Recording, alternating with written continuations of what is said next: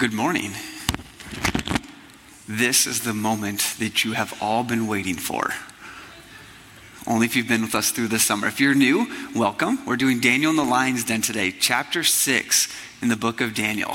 This whole series has been leading up to this moment. The graphic was instilled for this very moment. When some of you hear Daniel, you instantly think about Daniel in the lion's den. So that is what we're going to dive into this morning. Before we dive into it, I just want to refresh your memories about the past few weeks.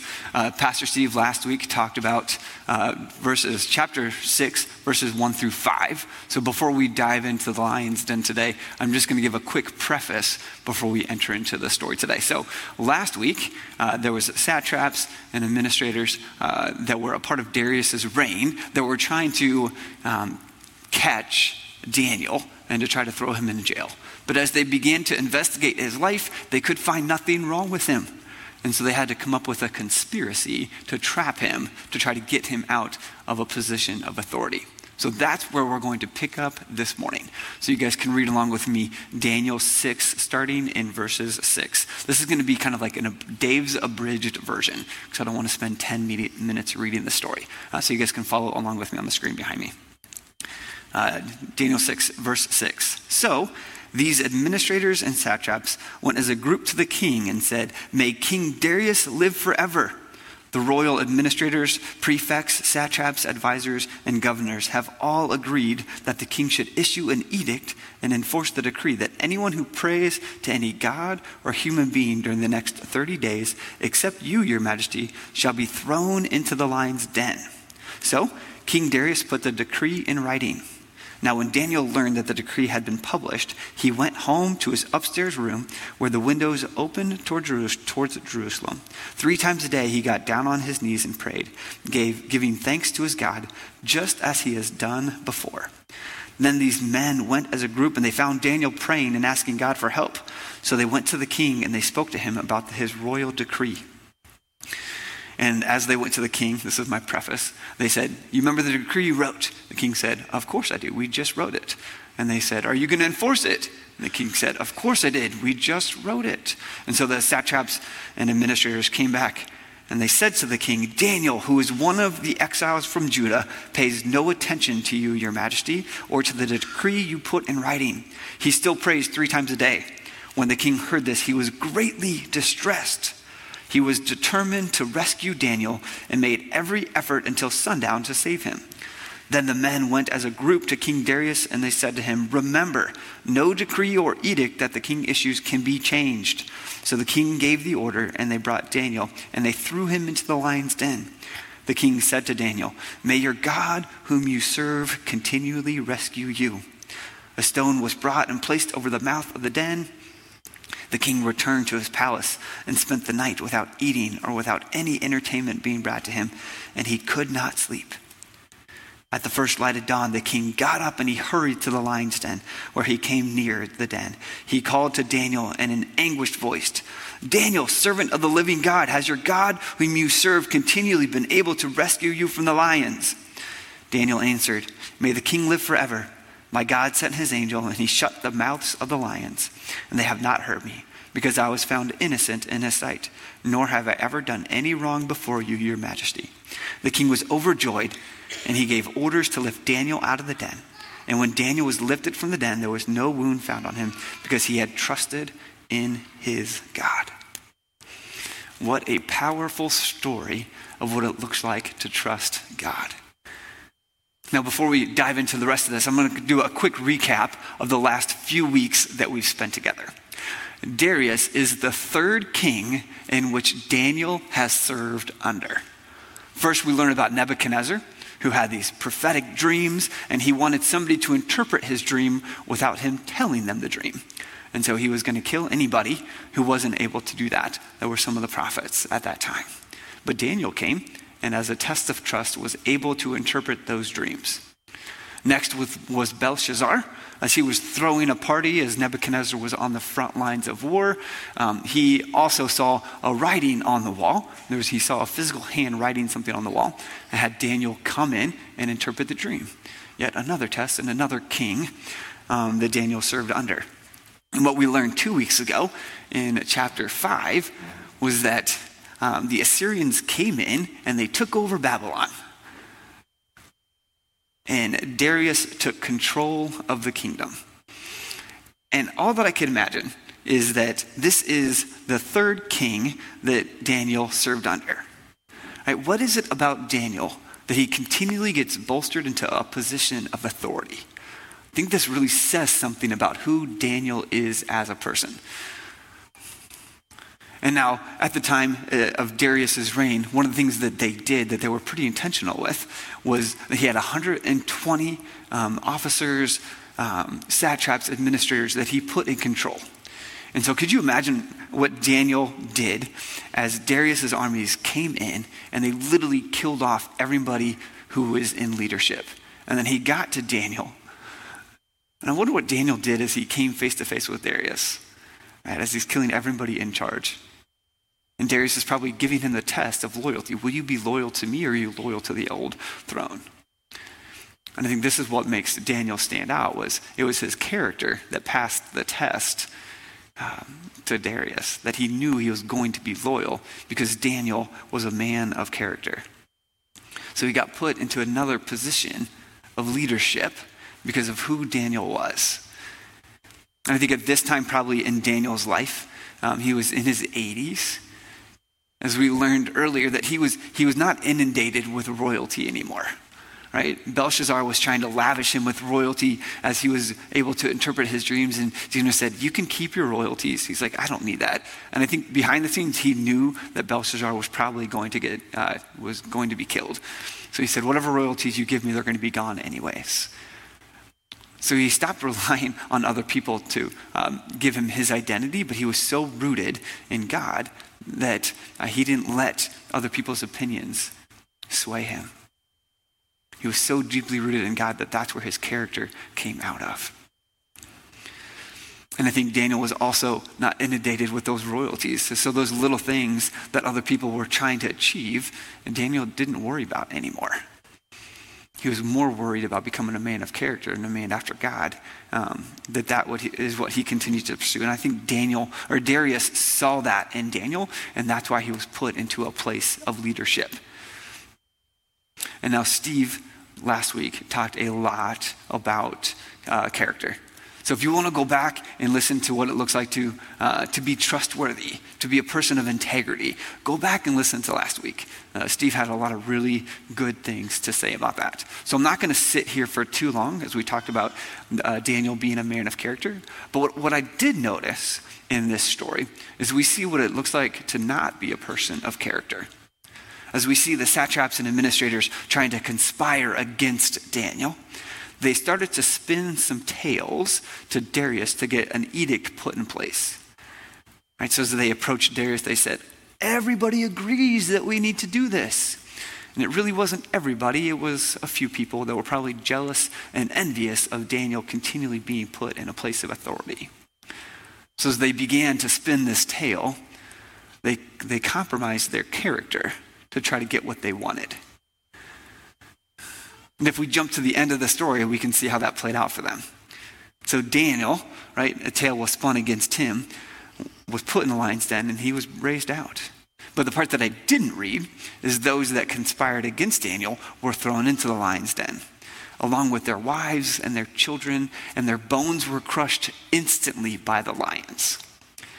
They had a very gloom fate because they begin to spin tales. And I think here we can see the truth will always prevail. And Daniel let his character lead the way instead of, as the satraps and administrators did, they began to compromise their character. And then, as they compromised, they, they, the satraps and administrators convinced Darius to write this new decree. And what I think is interesting is that Daniel's only response in this whole chapter was issued is, is explained right here.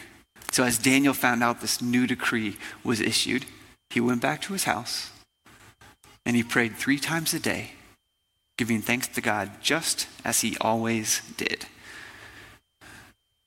Because Daniel was consistent in his faith. And this is what sets Daniel apart was this consistency in his own walk with God. In verse 10, it says, Now we see, now we learned that Daniel, when the decree was published, he went home to his upstairs room where the windows were open towards Jerusalem.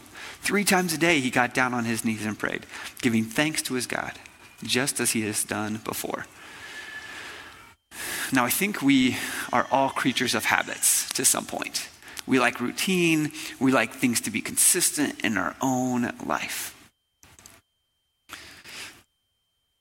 And I think what happens is sometimes in our own habits, we have the choice to either choose comfort or sometimes to choose to be courageous, uh, or courageous, that's the word, to be courageous with things that are hard to do.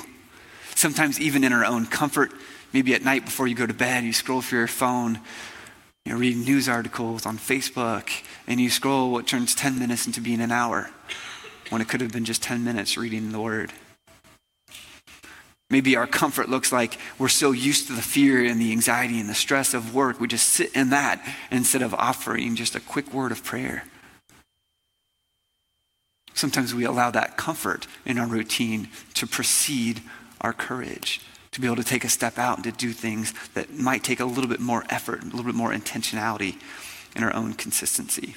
Because what I've learned is the habits that we instill before crisis are the habits that will prevail in crisis. I'll say that again. The habits that we instill before crisis will only prevail in crisis. So to be aware with the things that we are consistent with.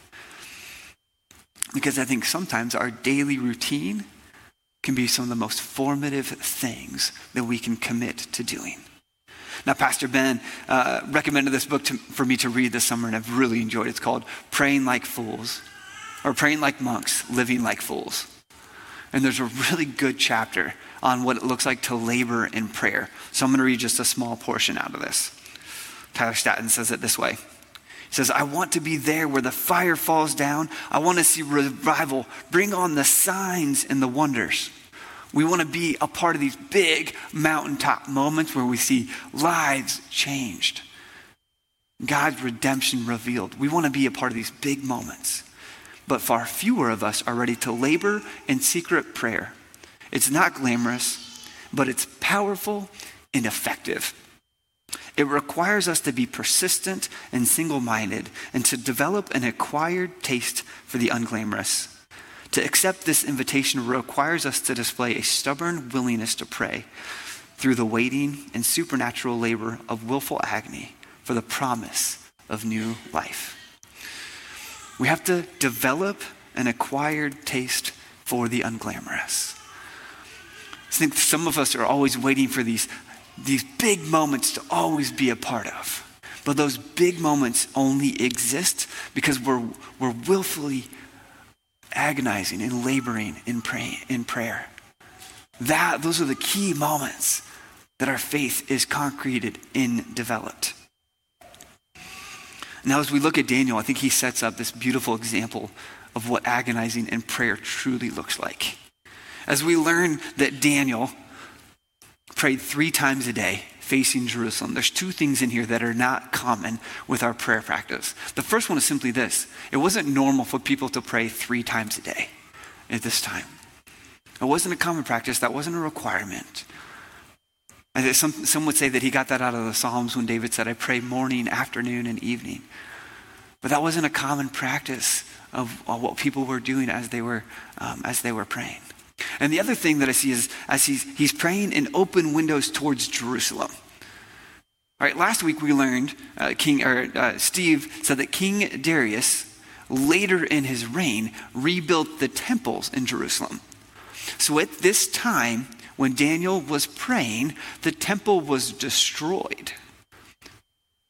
So he's sitting here praying three times a day to a temple that has been long destroyed. So he's not praying as a highlight moment. He's praying towards devastation and hope for what could be.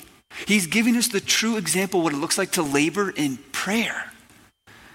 He's fully committed to this. He's not praying because he has to. He's praying because he wants to. It's a, it's a compulsion of love because he sees the hope and the renewal that God can offer us even in our own lives. Daniel lays out that perfect example of what it looks like to labor in prayer. I think part of it is he's trying to follow some of the commandments where they say, Be holy because I am holy. God is saying, Be committed to me, know me.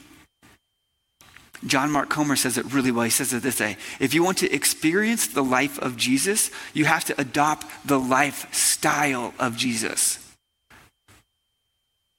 We have to follow the example of what Jesus has done for us. So, as we look at Jesus in his early ministry, he's calling disciples, he's healing the sick. We see him walking this path of just continual ministry. Lives are being transformed around him. But he made it a consistent pattern in his life to get away and to pray. So Mark 1:35 says it this way. He says, "Very early in the morning, while it was still dark, Jesus got up. He left the house and he went off to a solitary place where he prayed." This was a consistent practice. It wasn't because he had to, it's because he wanted to be in relationship and connected to the Father. So much so that even after a busy time of ministry, he went off to a solitary place and he prayed. And the disciples were so disgruntled because they could never find Jesus because he was always trying to be in communion with the Father. So when he was found, the disciples were like, Where have you been? We've been looking for you. But Jesus made it a consistent practice to connect with the Father. And that was Daniel prayed in an open window we realized that it put him in a place that he'd have to give an account for his actions. It put him in a position that he'd have to give an account for his actions. Because there was a decree, a decree that was just issued that said any person praying to a man or a god will be thrown into the lion's den. And so he made the choice to go home and to pray. And he knew that he'd have to count the cost of what it would, what it would take. If somebody is conspiring against you, nowadays we'd probably hire like a PI, like a private investigator, to follow you around and to, to watch your daily rhythms and your daily routines, to know exactly what you do. If somebody were to hire a PI for me, it'd be pretty boring, but they'd probably notice every morning at six o'clock I make coffee, and maybe three or four times a night during the week I walk my dog. Like, it, they'd find that out pretty consistently. And if somebody is to follow Daniel, they know that he's going to sit and pray three times a day to this window facing Jerusalem. So as Daniel's doing this, he, know that, he knows that he's putting himself in a place where he's going to have to give an account for his actions. So Daniel was willing to count the cost of his faith. Now, as we are at this part of the story, we remember that the story accounts for more of Darius's response than it does Daniel's response. Because Daniel's response was simply that he went out, he went home, and he prayed three times a day, giving thanks to God. We see a lot about how Darius responded. Because Darius was in great distress, and he made every effort to try to rescue Daniel. And as Daniel prayed, I think Daniel was praying that God, that he, hey, first of all, it says he was giving thanks, but he was also asking for help. He was praying that God would help rescue him or help him to enable and endure the suffering that was to come. So he counted the cost of the decisions that he made. And so, as Daniel was, uh, as the satraps and administrators came back to Daniel and they said, Your servant Daniel's not listening to you, and we need to throw him into the lion's den. And Darius scattered around trying to find everything to do. And then he said, he said, Okay, you're right. So he had to go through with his orders. So they brought Daniel and they threw him into the lion's den. And the king said, Daniel, may your God whom you serve continually rescue you. Now, this is where my mind goes, my imagination goes a little wild about this lion's den. Right, I'm going to have some pictures of, of, of a potential lion's den show up on the screen. And I'm just wondering, like, why, like, why is there a pit with lions in it? Like, how did this happen? Right? But what we learn as we go through this story, we realize that the Persians that were a part of uh, Darius's reign were masters of torture. He had 120 leaders right, that were loyal to the throne. I think partly they used scare tactics to make sure that they remained loyal. And I think this was one scare tactic that they had.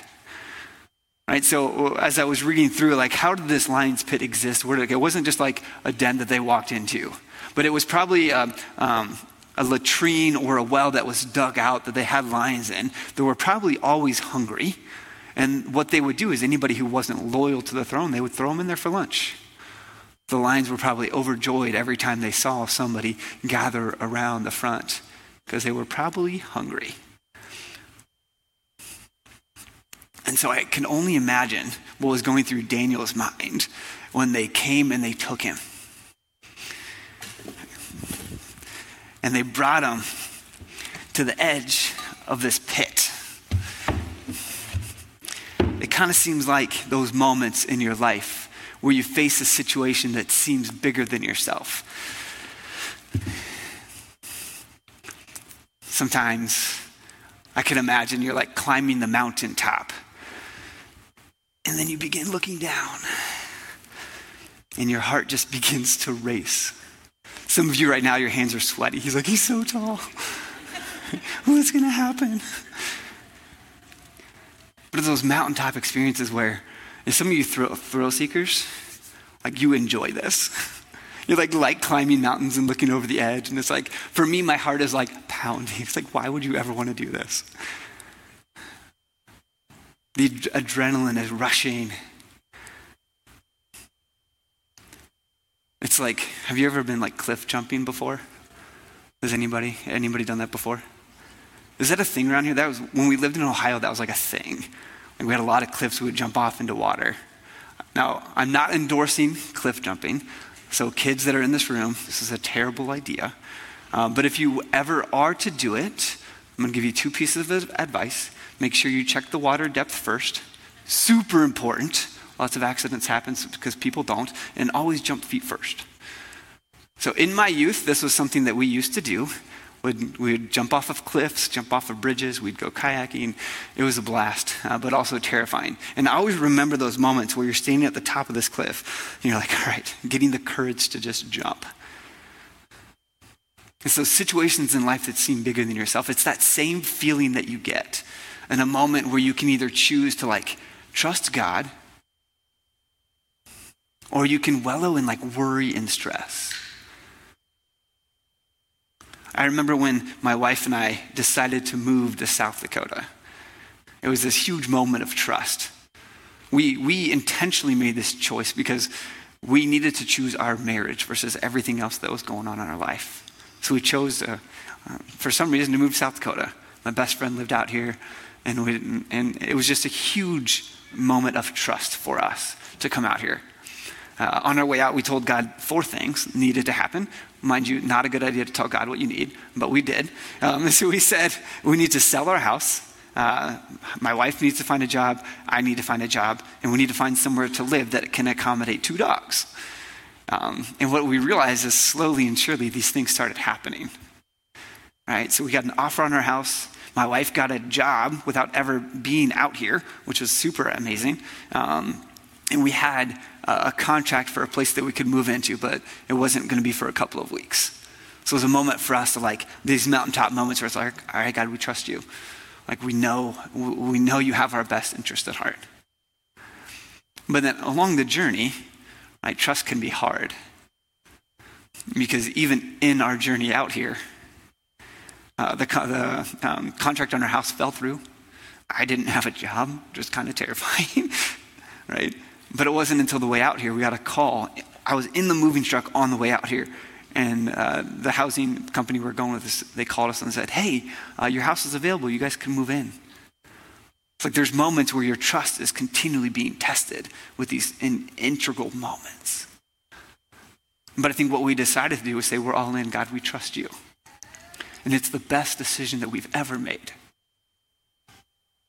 And I look at Daniel's story, he has this moment of, of trust, God, as he went to go pray. So Daniel, I think he he counted the cost. He went up and he prayed. He sat. He was still. He was quiet and he prayed. But Darius, on the other side, was distressed. He was worried. He was anxious. He was scurrying around trying to come up with another game plan.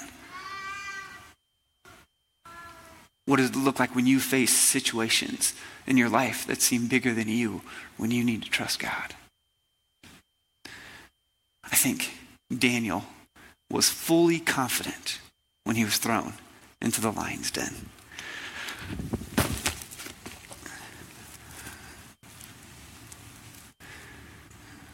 And that night, Darius went back to his palace. He couldn't eat. He didn't want any entertainment. He couldn't sleep. And at first dawn, he ran back to the lion's den. And he yelled out, he said, Daniel, has the God whom you've continually served been able to rescue you? And Daniel responded, He said, May the king live forever. My God sent his angel and they shut the mouth of the lions. They have not hurt me because I was found innocent in his sight, nor have I ever done anything wrong before you, your majesty. The king was overjoyed. Daniel had trusted God. He trusted that God would either help him through or endure the suffering. Daniel was confident when he was thrown into the pit. Can you live with that sort of confidence, facing those situations that are bigger than you?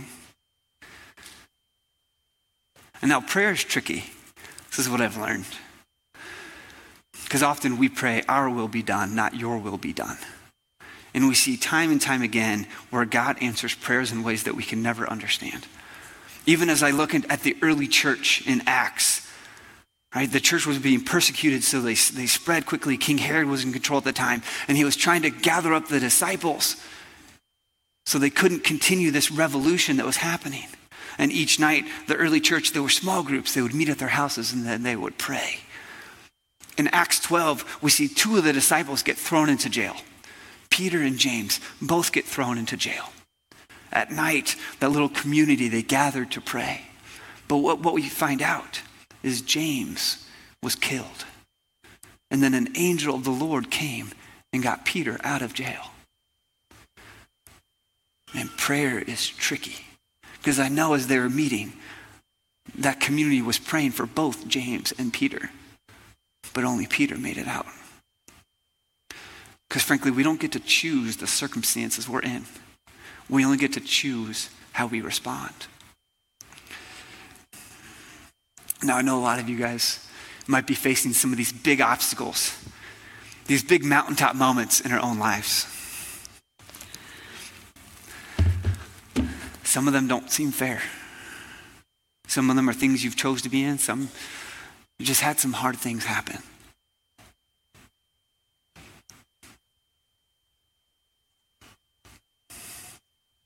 I'm sorry for some of those hard things. Because I can't say I have a great answer for it. But what I do see is I want to respond like Daniel responds, not like Darius responds. Because Daniel stopped and he prayed, he gave thanks, and he also asked for help. Because he knew that God would either bring him out or give him the courage to endure the suffering that was to come. And then as I look at this, the only question that I can ask is how? How did Daniel have the courage to do this? And I think he had the courage to do it because of everything that we've talked about, because of his character, because of his consistency. He counted the cost. But I think most of all, Daniel was in communion with God. Daniel was in constant communion with God. Through this entire book, it's been, an, it's been a book of, God, of, of, of Daniel facing tests of trust. The entire book is full of Daniel being tested to trust God. Through Nebuchadnezzar interpreting dreams, Nebuchadnezzar was killing off anybody who couldn't interpret his dreams. Shadrach, Meshach, and Abednego were thrown into the fiery furnace. Another test of trust. Daniel was thrown into the lion's den. Another test of trust. It's because Daniel was in constant communion with the Father that it enabled him to endure these consistent tests. And then what you can see through this is his life became a testimony to others. So even as Darius, you can see his wrestling with this. That's why Darius was in such distress. I think it brought Darius to a place that he can only testify to what God has done. Because I think your life will be a testimony to others because of the trials that you've gone through. You don't get to pick the highlight moments. It's not like your reels. You don't get to see all the good things that are just happening in people's lives. But it's those mundane, boring moments of prayer that we get to labor in prayer. Those are, the, those are the moments that become the testimony to others. Those become our highlight reels. And you see King, you see King Darius's responses to Daniel's life at the end of chapter 6. He says this, For he is the living God, and he endures forever. His kingdom will not be destroyed. His dominion will never end. He rescues and he saves. He performs signs and wonders in the heavens and on earth. He has rescued Daniel from the power of the lions. This is the God that we serve a God who rescues and a God who saves, who performs signs and wonders in heavens and earth. He is a God that rescues. This is the God that we serve, and Darius can see it because of Daniel's life. So we saw it fitting today to finish with a time of communion together. Because Daniel's relationship was not a checklist, it wasn't something that he had to do, it wasn't to be popular. But it was a reflection of his relationship with the Father because he was in constant communion with the Father. Daniel went through lament and grief with the Father as he was praying to the destroyed temple. But he also prayed with hope and joy because he knew of the, what God could do, that God could rescue him. So today, as we take communion together,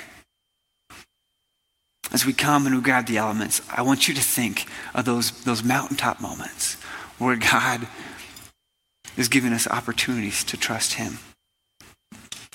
Reflect on your relationship and your communion with the Father. And remember what Christ has done for us.